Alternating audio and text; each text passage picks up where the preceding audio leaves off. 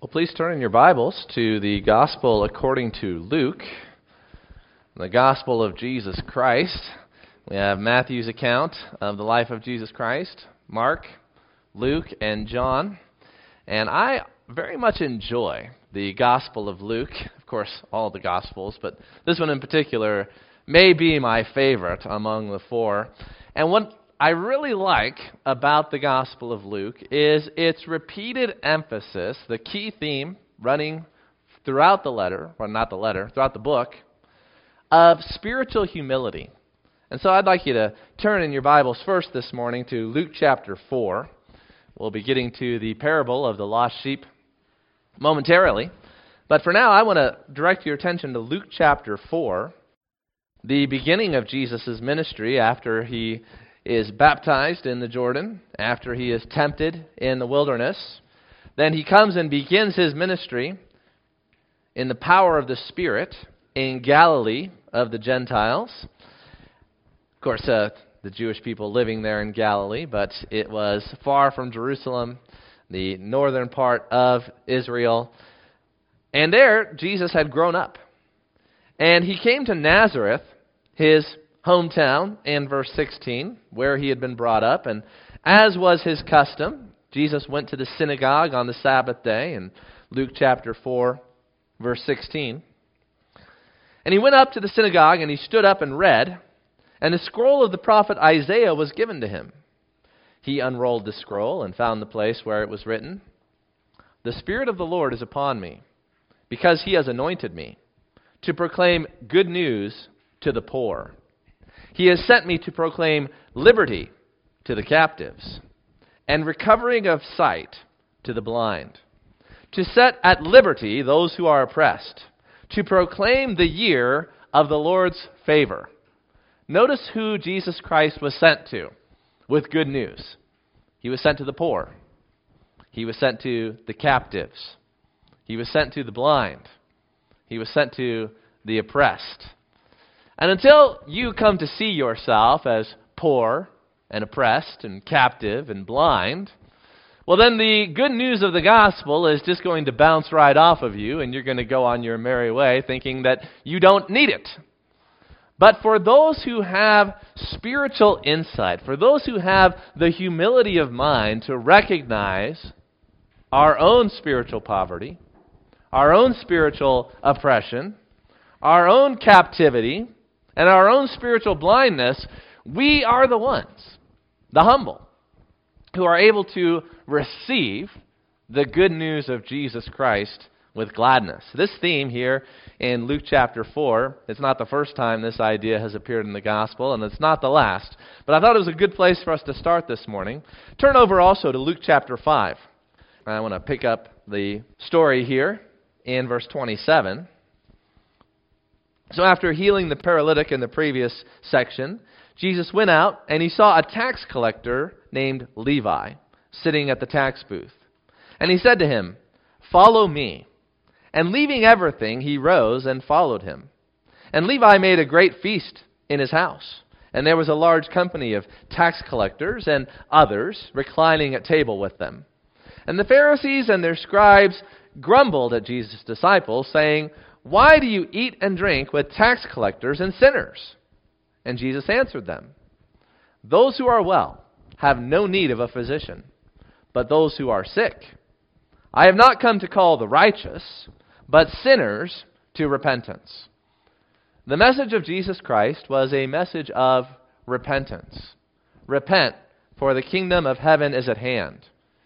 And yet, for a large number of people, around us in the world today as it was back then, many people feel no need for repentance. If you go and talk to a lot of people and you ask them how they're doing and how they're living their life, they're going to say, Well, I'm a good person. I'm doing things the right way. I've made good choices in my life and I'm having good consequences from those choices. And when somebody looks at their life and they say, Well, I'm a good person who's made good choices, and I'm living life the way that God wants me to live life, well, then there's no need for repentance. And they think, Well, I, I'm doing it. Maybe you were raised in a Christian family, maybe you were raised in a Christian home, and you haven't made a lot of mistakes in your life. You haven't done some of the things that people do that bring ruin to their life. You're not in jail. You're not filled with guilt and anxiety and depression because of the immoral choices that you've made. You're not lonely because of all the broken relationships that you've destroyed with foolish sin. You're not on drugs or drinking yourself to forget the things that you have done.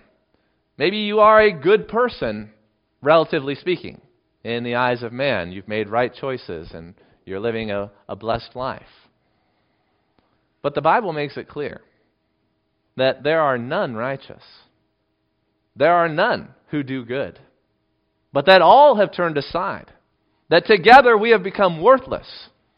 And that we all fall short of the glory of God. So there's this spiritual humility that the Word of God brings to the heart of those who think themselves to be righteous because they've compared themselves with others, and comparatively speaking, they've done well. And the Gospel of Luke comes in and shatters that self righteousness, and it preaches good news to all who are willing to confess before God I have messed up. I have sinned. I have ruined myself, even if not in the eyes of men in the eyes of God. And so we come to Luke chapter 15 this morning. I'd like to share with you the parable of the lost sheep, as well as the parable of the lost coin, and finally, of course, the parable of the prodigal son. And our title this morning, which we don't have up here, but you can jot down, is The Joy of Finding the Lost. It's there in your bulletins. The Joy of Finding. Can you think about a time in your life where you lost something? I'm sure that we have many such memories. I myself have lost a good number of things over the years. Just recently, I was on a short getaway with my family, and as we were loading up the van, my wallet dropped out on the ground, and I didn't notice.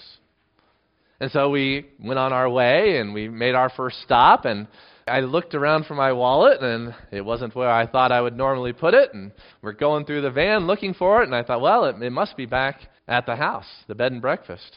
So we go back to the bed and breakfast and we're searching all over the house. And the cleaning lady is there and we're asking her. And we just can't find it. And I told the kids, you better help me look because we're not leaving until we find my wallet. and so finally, I look underneath the cleaning lady's car and underneath the car, that's where it was. It had fallen out while I was loading the car onto the driveway, and we recovered it. And I had great joy in recovering what had been lost. And so, if I hadn't lost it, I wouldn't have had the joy of finding it. So, if you're a forgetful person that loses things often, at least take comfort in the fact that sometimes you get the joy of finding what you've lost. Maybe you get to find things that you've lost every day.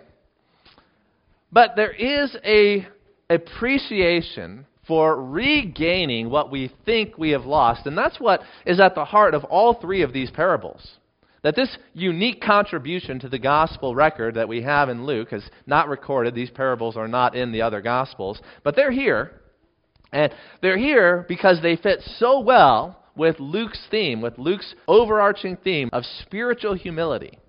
And that God has come not to call the righteous, but sinners to repentance. So let's take a look at the first one here in Luke chapter 15. Follow along in your Bibles as I read the opening verses. Now the tax collectors and sinners were all drawing near to him. And the Pharisees and the scribes grumbled, saying, This man receives sinners and eats with them. Now, when you think about the tax collectors and the prostitutes, they don't correspond exactly with the sinners of our time, of sinners of our day.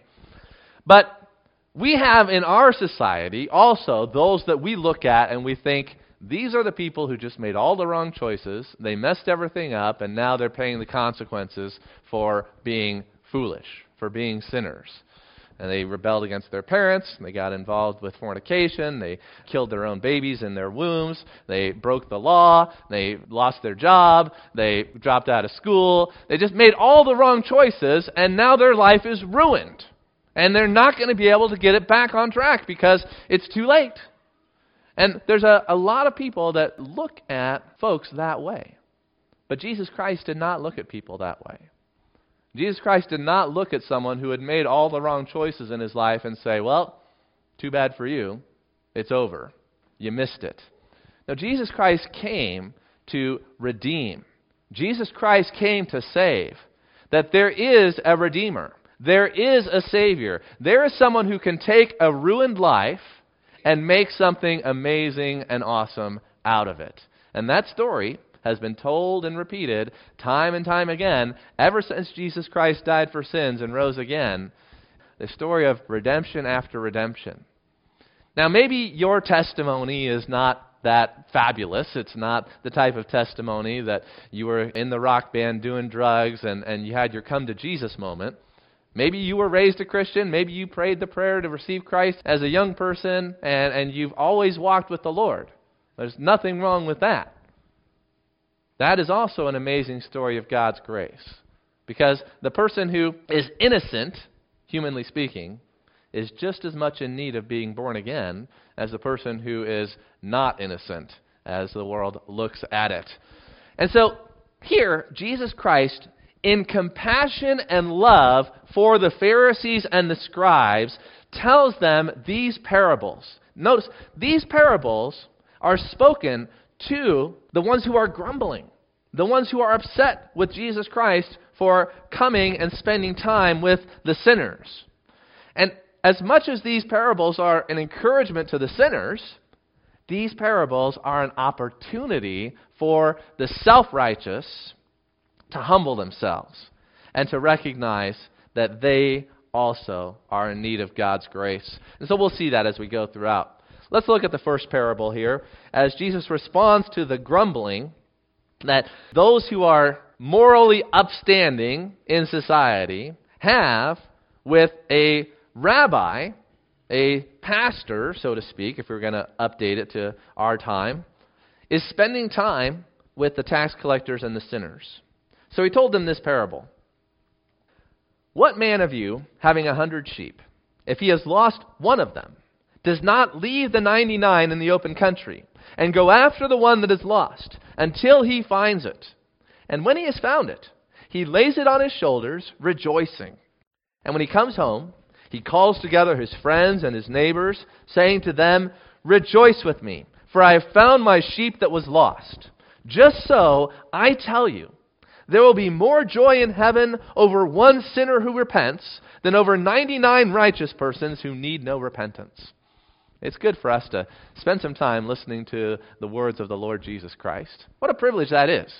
To be able to sit here in our comfortable room in Firth in the early part of the 21st century and to be able to listen as if we were there to the words of the Word of God in the flesh, the perfect man, the teacher sent from God to lead us into all the truth. And so, as we listen to the words of Jesus Christ this morning, listen for his heart. Listen for what he is communicating and why. Now, he speaks to them in this parable, talking about the lost sheep. And here, the parable singles out the importance of the lost sheep. That there are the 99 who are doing just fine, but there's the one who is in danger. And that danger is on the heart of the shepherd. He cares for each one of his sheep. So while the 99 are not in danger in the open country, they don't need him right now. The one that does need him, that's where he's going. And he searches for it, notice, until he finds it. Just like I told my kids, we're not leaving until I find my wallet. So this shepherd says, I'm not going home until I find this sheep. He's not just going to look for a little while and say, oh, well, I gave it my best shot. That doesn't really matter. No, it matters to him, and he's not going to give up. And so he searches until he finds it. And when he has found it, he's not scolding the sheep on his way home. He's not grumbling. I can't believe I had to spend all day looking for this stupid sheep. Why did you wander off? No, that's not his attitude. The attitude here of God in searching for the lost sheep is he searches until he finds it, and when he finds it, he comes home rejoicing. He got it on his shoulders, and he's singing songs of praise. And when he comes home, he doesn't want to just be the only one rejoicing. He wants to share his joy. And so he calls his friends together, his neighbors, and he, he calls them to rejoice with him, for I have found my sheep that was lost. And so, Jesus here is inviting the Pharisees, the scribes, the morally upstanding people in Israel, to enter into the joy of redemption. He's saying, I'm excited about sinners and tax collectors coming to God, and I want you to share in that excitement. I want you to rejoice with me. So Jesus is not scolding the Pharisees with these parables. No, this is an invitation. This is an open hand to come and rejoice with him. He's trying to open their minds to see what's really going on here. He's being a teacher for his enemies. What a gracious Lord we have. Now, the second parable here in verses 8 through 10, very similar. The same idea. He repeats it three times here. The third one, the longest, for emphasis. But notice the parable of the lost coin as well. Read it along with me. Or what woman having ten silver coins, if she loses one coin, does not light a lamp and sweep the house and seek diligently until she finds it? See, what belongs to us, we don't want to lose. We are loss averse. And we will work harder to gain what is ours that we've lost than to gain something that isn't ours that we could work hard and gain. Would you spend all day looking for a silver coin if it wasn't yours? No, probably not. But it's yours, and you don't want to lose anything that's yours. And that's the way it is with us being created in the image of God. We were created to belong to God. He owns the world and all things in it, and the creation of human beings is, is His masterpiece. The human mind, the human body, the human soul, there's nothing like it in the universe. You can go to the, the farthest star, the farthest galaxy, and, and you won't find a creation as marvelous as human beings. You know, sometimes we as Christians, we, we're so focused on the sinfulness of sin that we forget about the glory of God's creation in mankind. People aren't bad, sin is bad. People are good, and God created mankind good. Now, get what I'm saying here. I'm not saying people are morally good and that we're not sinful, but what I'm saying is, is that we have been created in the image and likeness of God. And that that is something that is precious and valuable to God, and He doesn't want to lose it.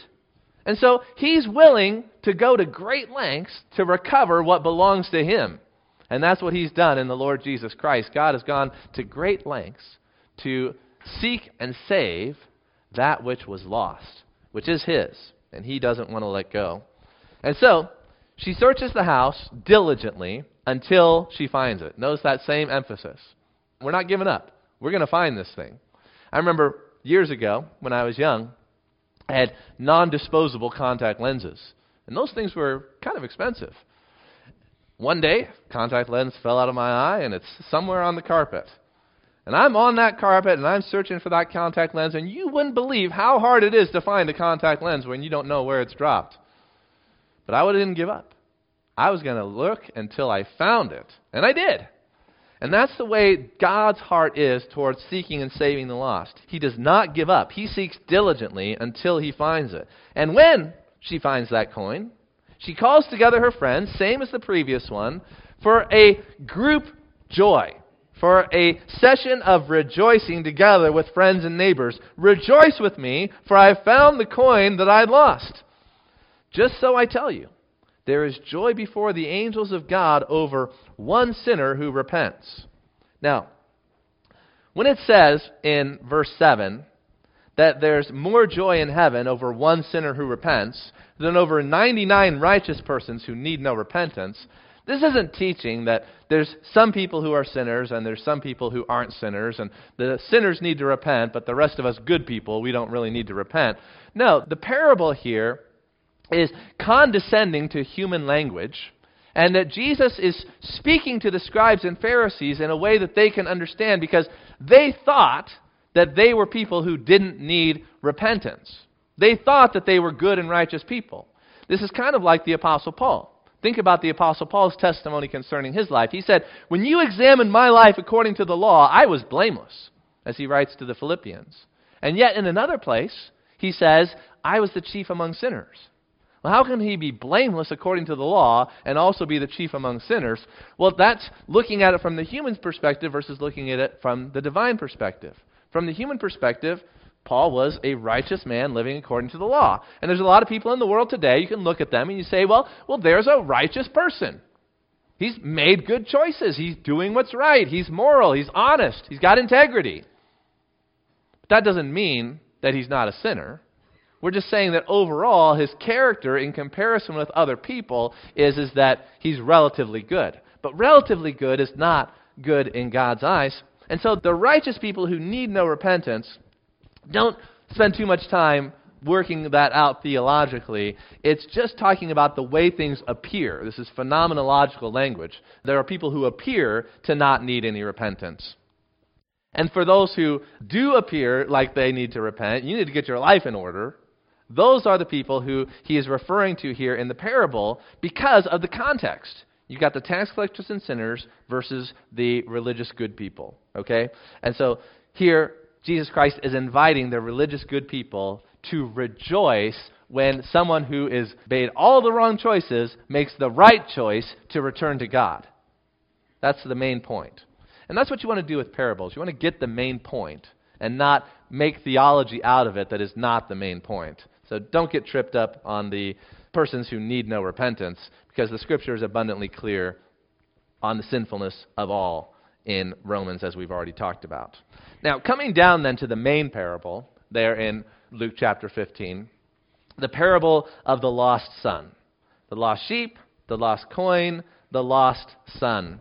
This one is the longest. This one is the most powerful. This one really drives the point home and has the greatest application at the end of it. It's one of the most beloved passages in all of the Gospels for good reason. And so we're going to focus our attention on this one this morning with these others kind of just as the introduction. Follow along with me. I'm going to read verses 11 through 24, and then we're going to save the end of the parable, the application, for later later this morning. All right, so verse 11.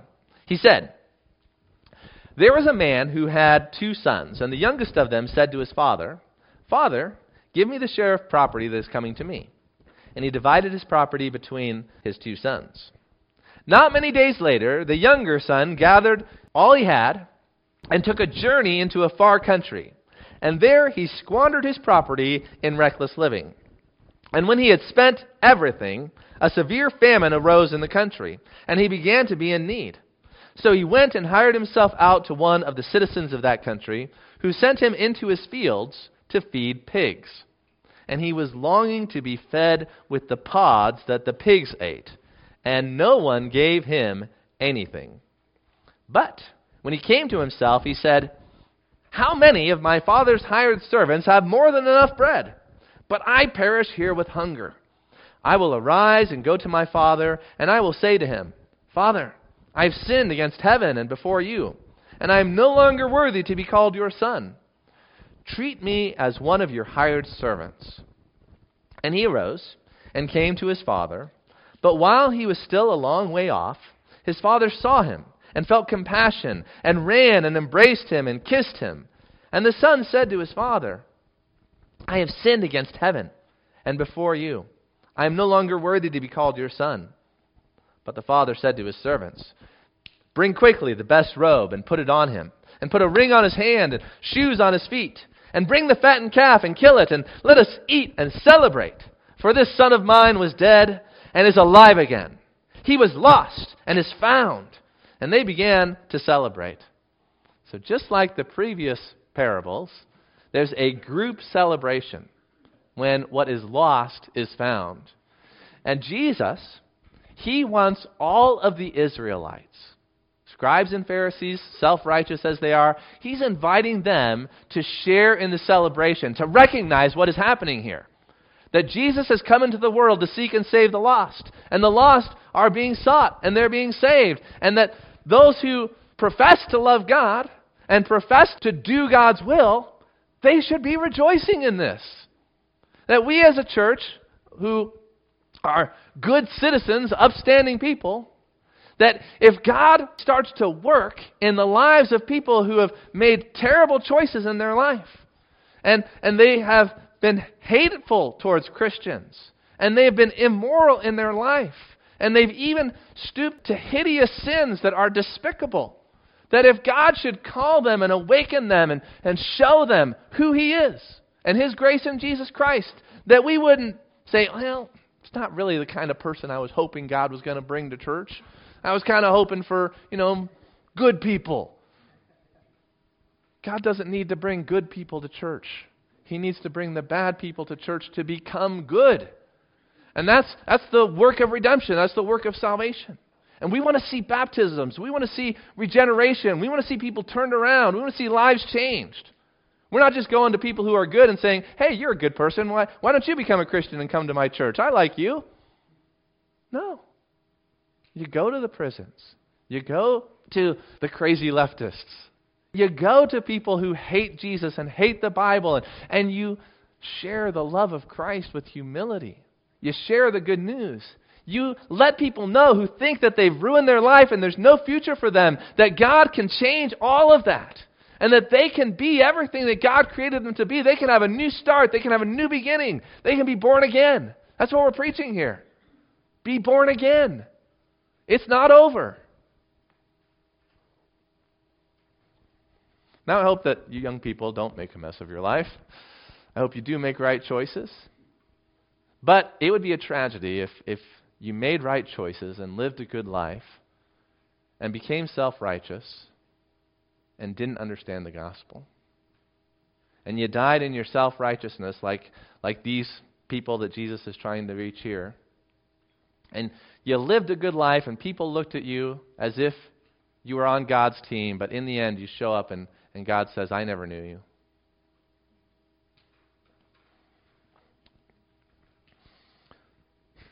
There's no one so good that they don't need God's grace.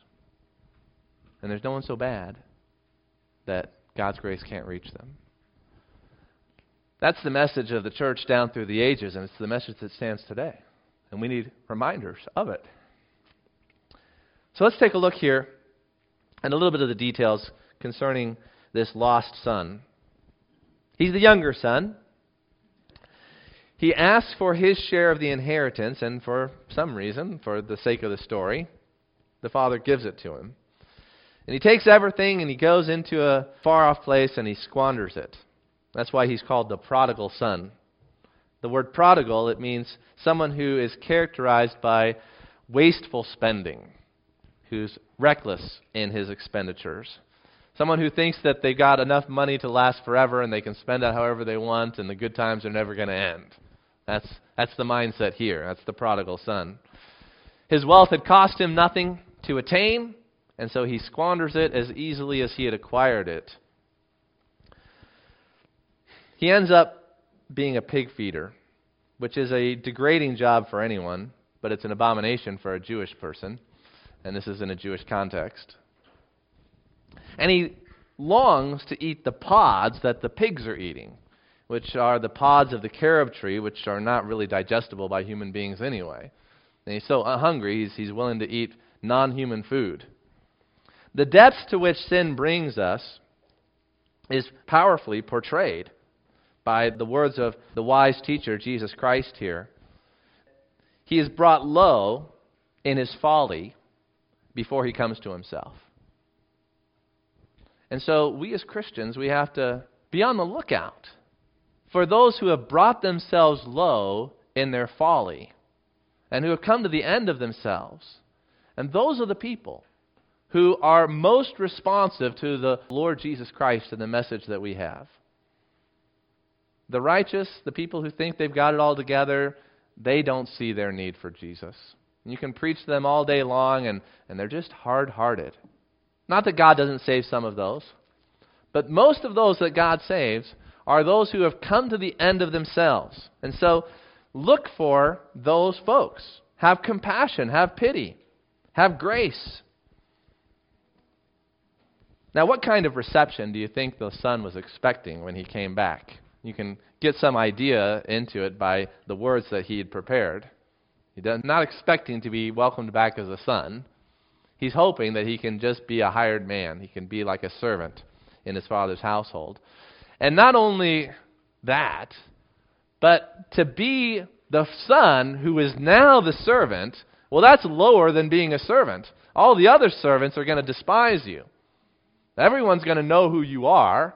Everyone's going to know about your mistakes and your past and your folly. Everyone's going to look down on you. But his situation was so desperate that he was willing to go back and be the laughing stock of the city because he had no other option.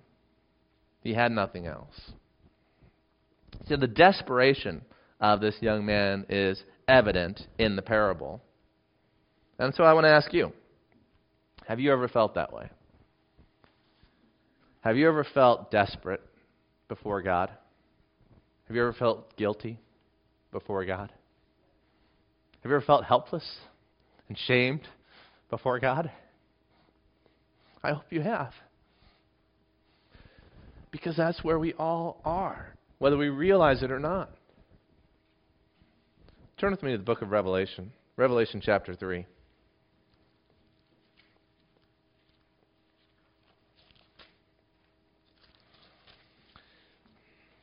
You and God are buds and you've got nothing to be ashamed of, and God always likes you and approves of everything that you've done, you're not ready for the gospel.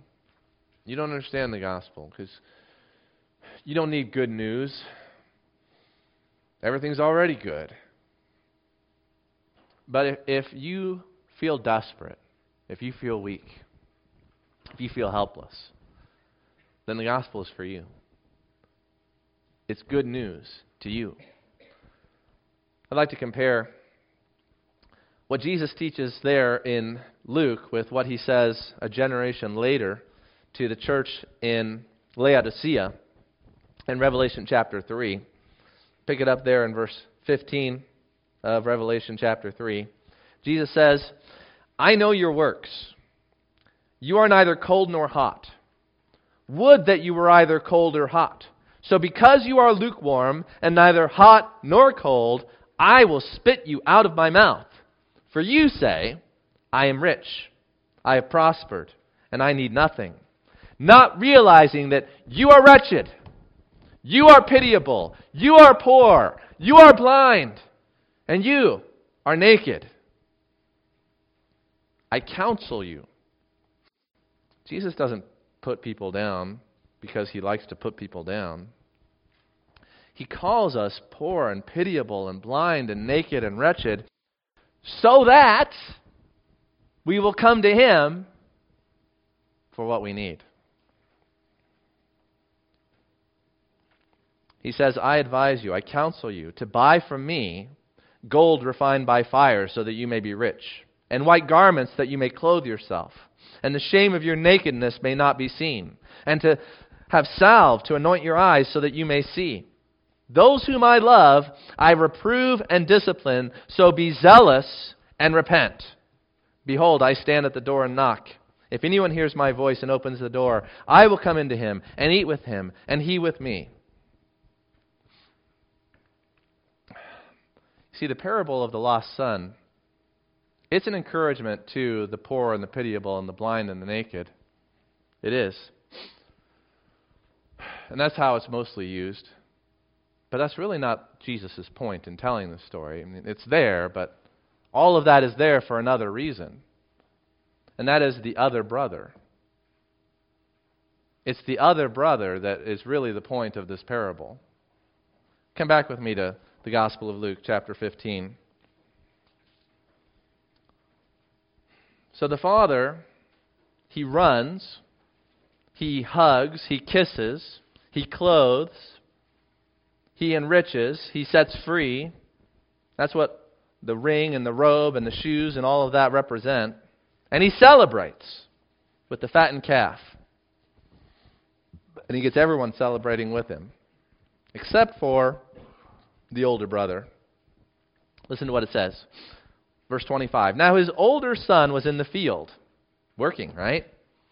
And as he comes home from his day out in the field, he drew near to the house and he heard music and dancing. What's going on? What's the party? I've been out working. And he called one of the servants and asked what these things meant. And the servant said to him, Your brother has come, and your father has killed the fattened calf, because he has received him back safe and sound. But he was angry, and he refused to go in. His father came out and entreated him, but he answered his father, Look, these many years I have served you, and I never disobeyed your command. Yet you never gave me a young goat that I might celebrate with my friends. But when this son of yours came, who has devoured your property with prostitutes, you killed the fattened calf for him. And he said to him, Son, you are always with me. All that is mine is yours. It was fitting to celebrate and be glad. For this your brother was dead and is alive. He was lost and is found. Notice that when the older brother was talking about the prodigal, he said, Your son. But when the father talks about the prodigal, he says, Your brother. And so Jesus points to the, the scribes and the Pharisees, the religious people, and he says, You should rejoice. You should be glad that the tax collectors, that the sinners, they want to listen to the Word of God, that they want to come and, and be restored to God. Isn't that what you want the whole time? What are you upset about? What are you angry about? What are you complaining about? This is not a cause for jealousy. This is not a cause for anger. This is a cause for celebration, a cause for joy. Why didn't they rejoice? Why weren't they happy to see the tax collectors and the sinners eating with Jesus? Well, listen to the parable. What's the attitude of the brother? I have been faithful. I have served God. I have done what I was supposed to do. I made the tough choices. I made the sacrifices. I've done the right thing. Where's my party? Where's my celebration? And what is the response of the Father? You have my reward. You have my blessing. The father had not been neglectful of praising the obedience and the faithfulness of the older brother, but he'd had it constantly. It wasn't a big celebration because it was every day. My wife and my kids have my love. They have my gratitude. They have my thanks every day. But this son, who was lost, who was dead to his father, when he came back, it was a cause of celebration. You know, I didn't throw a party for finding my cell phone because I didn't lose my cell phone. I had it. But when I found my wallet, I was happy that I found my wallet and I was rejoicing. And it's what we lost that we regain, that's what we celebrate over. But if you haven't been lost and you haven't been regained, don't be upset that no one's throwing a party over you. Rejoice that you have the Father's love. Rejoice that you are resting in God. It's not about you, it's about Him. The Father's joy in seeking and saving the lost and entering into that joy and celebrating together with Him. Let's be like the Father Let's be like the Lord Jesus Christ. Let's rejoice in the salvation of the lost, and let's imitate Jesus Christ in seeking and saving the lost. This is a day of salvation. This is a day of grace. This is a day where God is out into the world calling those who have ruined their lives to a new start, a new beginning. And we've got the only message that they can make that beginning and that new start with. No one else in the world has any hope. They offer hope, but it's an empty hope. There are people who try to sell some stuff, but it doesn't work. But we have the water of life that we can give freely without cost, and we can see lives transformed and changed.